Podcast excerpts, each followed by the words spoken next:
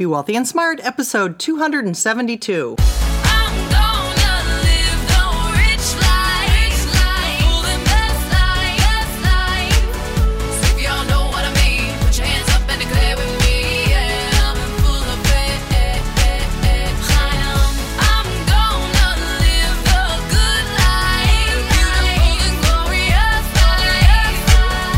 Into a world of wealth and financial freedom without budgets, boredom, or bosses on Be Wealthy and Smart. And now, here's your host, Linda P. Jones. Welcome to Be Wealthy and Smart. I'm Linda P. Jones, America's Wealth Mentor, empowering women and men worldwide to financial freedom. On today's show, we're going to talk about, do you have what it takes to become a millionaire? But before we get started, I want to let you know about another awesome podcast called Profit Boss Radio. Profit Boss Radio is hosted by M B A and certified financial planner Hilary Hendershott, who highlights inspiring women who have created success in their financial and professional lives. Each week, you can tune in and hear how women have paved the road to sustained success with both beliefs and actions. Check it out at profit boss radio dot com. I picked this article because I often talk about how I believe that literally anyone can become a millionaire. So it really caught my eye when this C N B C article titled Seven Signs You'll Never Be a Millionaire was written, because I completely disagree with that.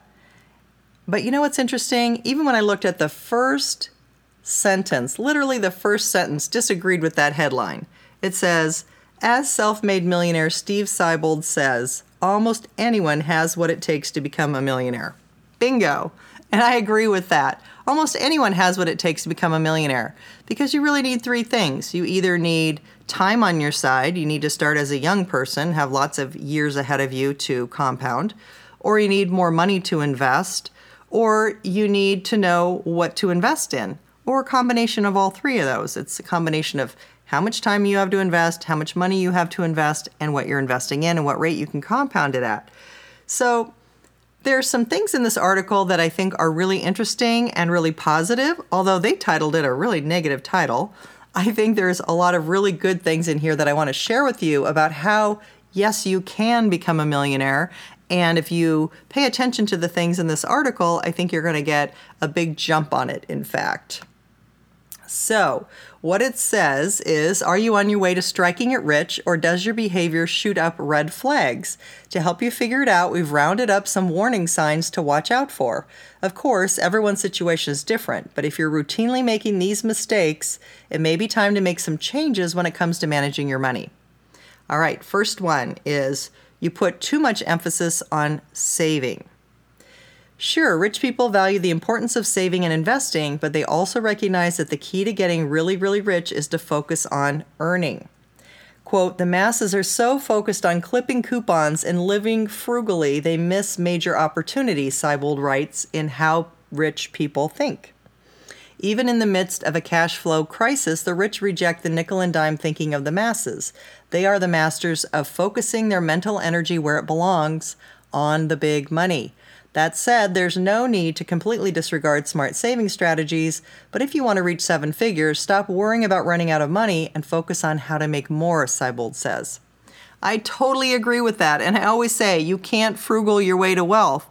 Well, you can if you make a nice, fat, six-figure paycheck and you don't have many expenses. I guess it's possible to live frugally and save your way to seven figures, and some people have done that.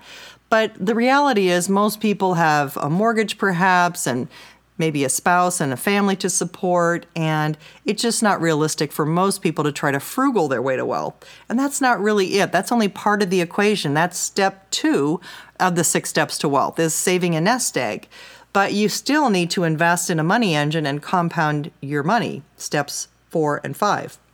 So this is just talking about, again, you can't just live frugally, but you do need to uh, save some money and get your capital together to start investing. All right, the next thing is if you don't have goals for your money, that can be a problem. Quote, the number one reason most people don't get what they want is they don't know what they want, writes self-made millionaire T. Harv Eker in his book, Secrets of the Millionaire Mind. If you want to build wealth, you have to have a clear goal, specific plan, and hard deadlines. And when you're setting goals, don't be afraid to think big. The rich set their expectations exceptionally high and are up for any challenge, Seibold says. No one would ever strike it rich and live their dreams without huge expectations. Well, I agree. You need to have big dreams. You need to be visualizing and see yourself in those dreams. I think you need to also have some goals, and plans are good. I don't think you have to have hard deadlines. You know, I think back to Sarah Blakely, the billionaire who started Spanx, which is the women's undergarment company. And she became a self-made billionaire in her forties. And she learned from her father that rejection was just, you know, another day at the office. It wasn't any big judgment of her. And she also learned that she had to just keep going forward. You know, she didn't have anybody in mind when she started her company that was going to make the clothes. She didn't have connections in China for a factory. She didn't have financing. She just, you know, she could have had goals for all those things and put hard deadlines, but that really wouldn't have helped. So I think you just don't worry so much about the deadlines. Worry about your vision and your end goal and then move in the right direction. It's kind of like, you know, just keep getting the football down the field toward the goal line. Doesn't matter the timing of it necessarily in terms of you don't have to have a schedule for it. So just keep moving forward. Keep doing one step forward. Keep putting one foot in front of the other. And that's what Sarah Blakely did. And she eventually ended up a billionaire. So, so you're not going to see everything from the beginning. You're not going to know how to do everything. So I think, you know, trying to say you have to have it all planned out and with deadlines included and everything with this plan, well, you know, that's just not realistic. So I don't really agree with that. I'm a little bit looser in terms of the plan, but I do think you have to have your savings, save your money, get started investing or start your business. These are things that are important, is just to get started as soon as possible. The next one is you use phrases like I want and I wish. Just like your thoughts and habits can mean the difference between living a wealthy life and an average life, so can your choice of words. As Jen Sincero writes in her book, You Are a Badass at Making Money, if you're broke or not where you want to be financially, you can be sure that your language could use an upgrade. Certain common phrases are particularly limiting, says Sincero, such as I want and I need, which are different ways of saying I lack. And I wish, she says, is another way of saying I'm not in control. Instead, start saying things like I have, I create, and I choose. Well, I agree with that. Your self-talk is so important. And of course, step one of the six steps to wealth is creating a wealthy mindset. So all of that, you know, goes together. The first step is really to decide that you want to be wealthy, to make that decision and that commitment that you're going to do whatever it takes to become wealthy, if that's what you really want. And then from there, yes, having a positive mindset, staying positive, saying words that keep you moving in the right direction are important rather than getting negative and, you know, negative self-talk is not good. So absolutely, I agree. Your self-talk is super important, and keeping a positive frame of mind is important as well. Another issue is if you haven't started investing.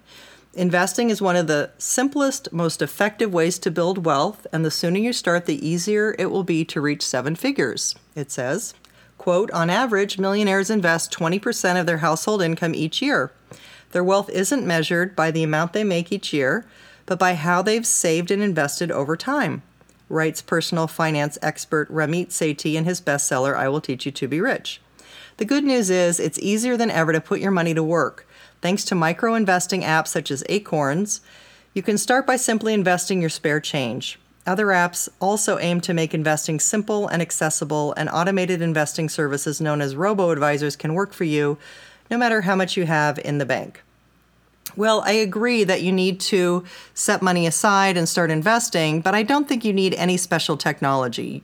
You know, Acorns or robo-advisors, you don't need that. What you do need is automatic drafts out of your checking account into your investments. You need them, you know, direct into the mutual fund or direct into your brokerage account, into E T Fs, however you choose to invest, fine. But you need to have that automated deduction out of your checking account and into your ve- investments, so you don't have to think about it each month. It just happens automatically. That way you know that it's coming out, you can budget around it, and it's going to happen. It's another form of paying yourself first, and it's super important. If you want to use apps, fine. If you're into technology, fine. But you really should shoot to save twenty percent of your income, pay yourself first. If you can't do that much, do what you can to start, and then continually and gradually try to increase it as you get raises or as you get more money.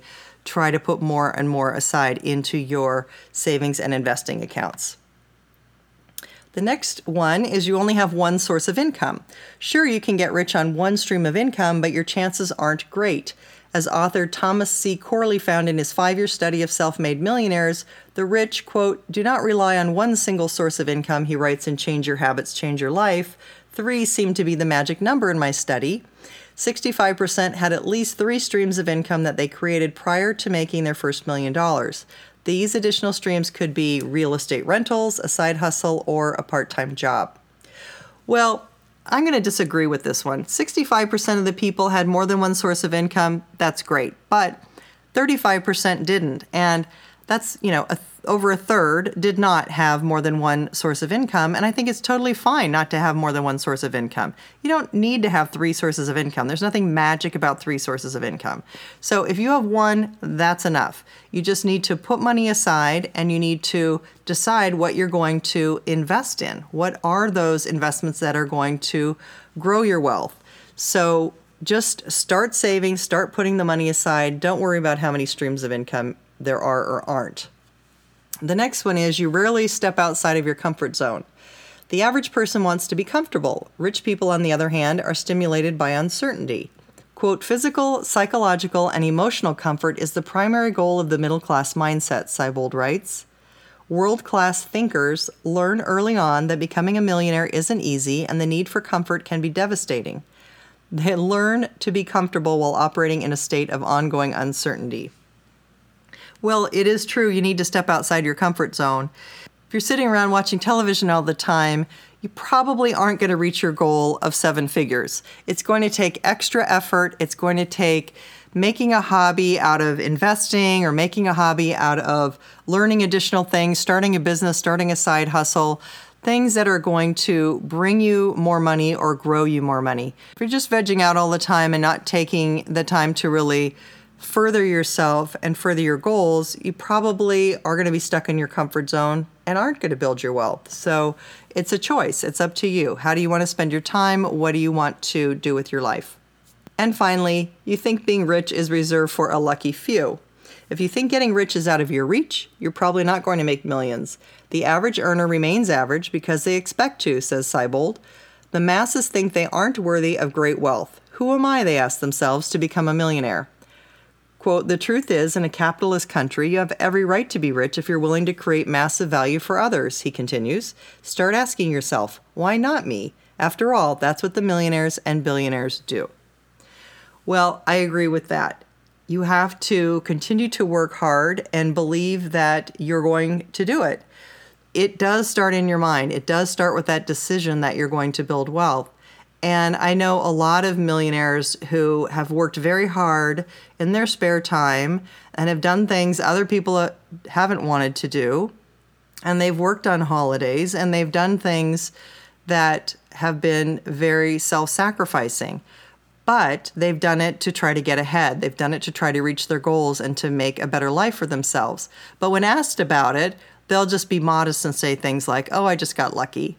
But they know it, it wasn't luck. And it's just sort of something that makes the other person feel better, like, oh, you know, I just got lucky. There was nothing I did, so that, you know, people don't compare themselves or get upset with them. But here's the thing. If you want to have wealth, you can have it. You just need to do the right things and avoid making a lot of mistakes, a lot of financial mistakes that waste money. So follow the things that I've talked about in my podcast. I've been sharing ideas over the years about how to prioritize your spending, how to regularly invest, things to grow your wealth, ways to make more money, ways to bring you more income, all of those things. These are all things that are going to help you. But in the long run, you just need to have the discipline to get started. You have to have the discipline to just do it regularly, have those deductions come out of your account regularly, and invest more as you can. As you get raises, as you get more income, or as you get more money, put more money aside. And the people that are super disciplined put their money aside into accounts that can grow and compound and build wealth and become your nest egg that's grown for you and become a seven-figure account. That's how you're going to do it. You're going to do it through the discipline, through the regular investing, through the growth and compounding. And I know you can do it. I'll post this article on my website at linda p jones dot com, podcast number two hundred seventy-two. And while you're over there, pick up your eleven quick financial tips to boost your wealth. There are eleven quick things that you can do to get your net worth growing faster. And I'd love to connect with you on social media. If we haven't connected on Twitter and Instagram, I'm at Linda P. Jones, and on Facebook at Linda P. Jones fan page. I post different content over there, so if you want more, you can connect with me on Twitter, Instagram, and Facebook, and get extra content from me and extra articles from me. So on Twitter and Instagram, Linda P. Jones, on Facebook, Linda P. Jones fan page. I'd also love to hear from you and have a review from you. So if you haven't rated and reviewed the show, please give me a rating and a review. That's how I love to hear from you, and it's a really nice way to connect, and I look forward to hearing from you. That's all for today. Until next time, live the good life and be wealthy and smart. Thank you for listening to Be Wealthy and Smart with Linda P. Jones. Share the wealth and tell your family and friends about the show. Check out our website, blog, and social media for more riches at w w w dot be wealthy and smart dot com.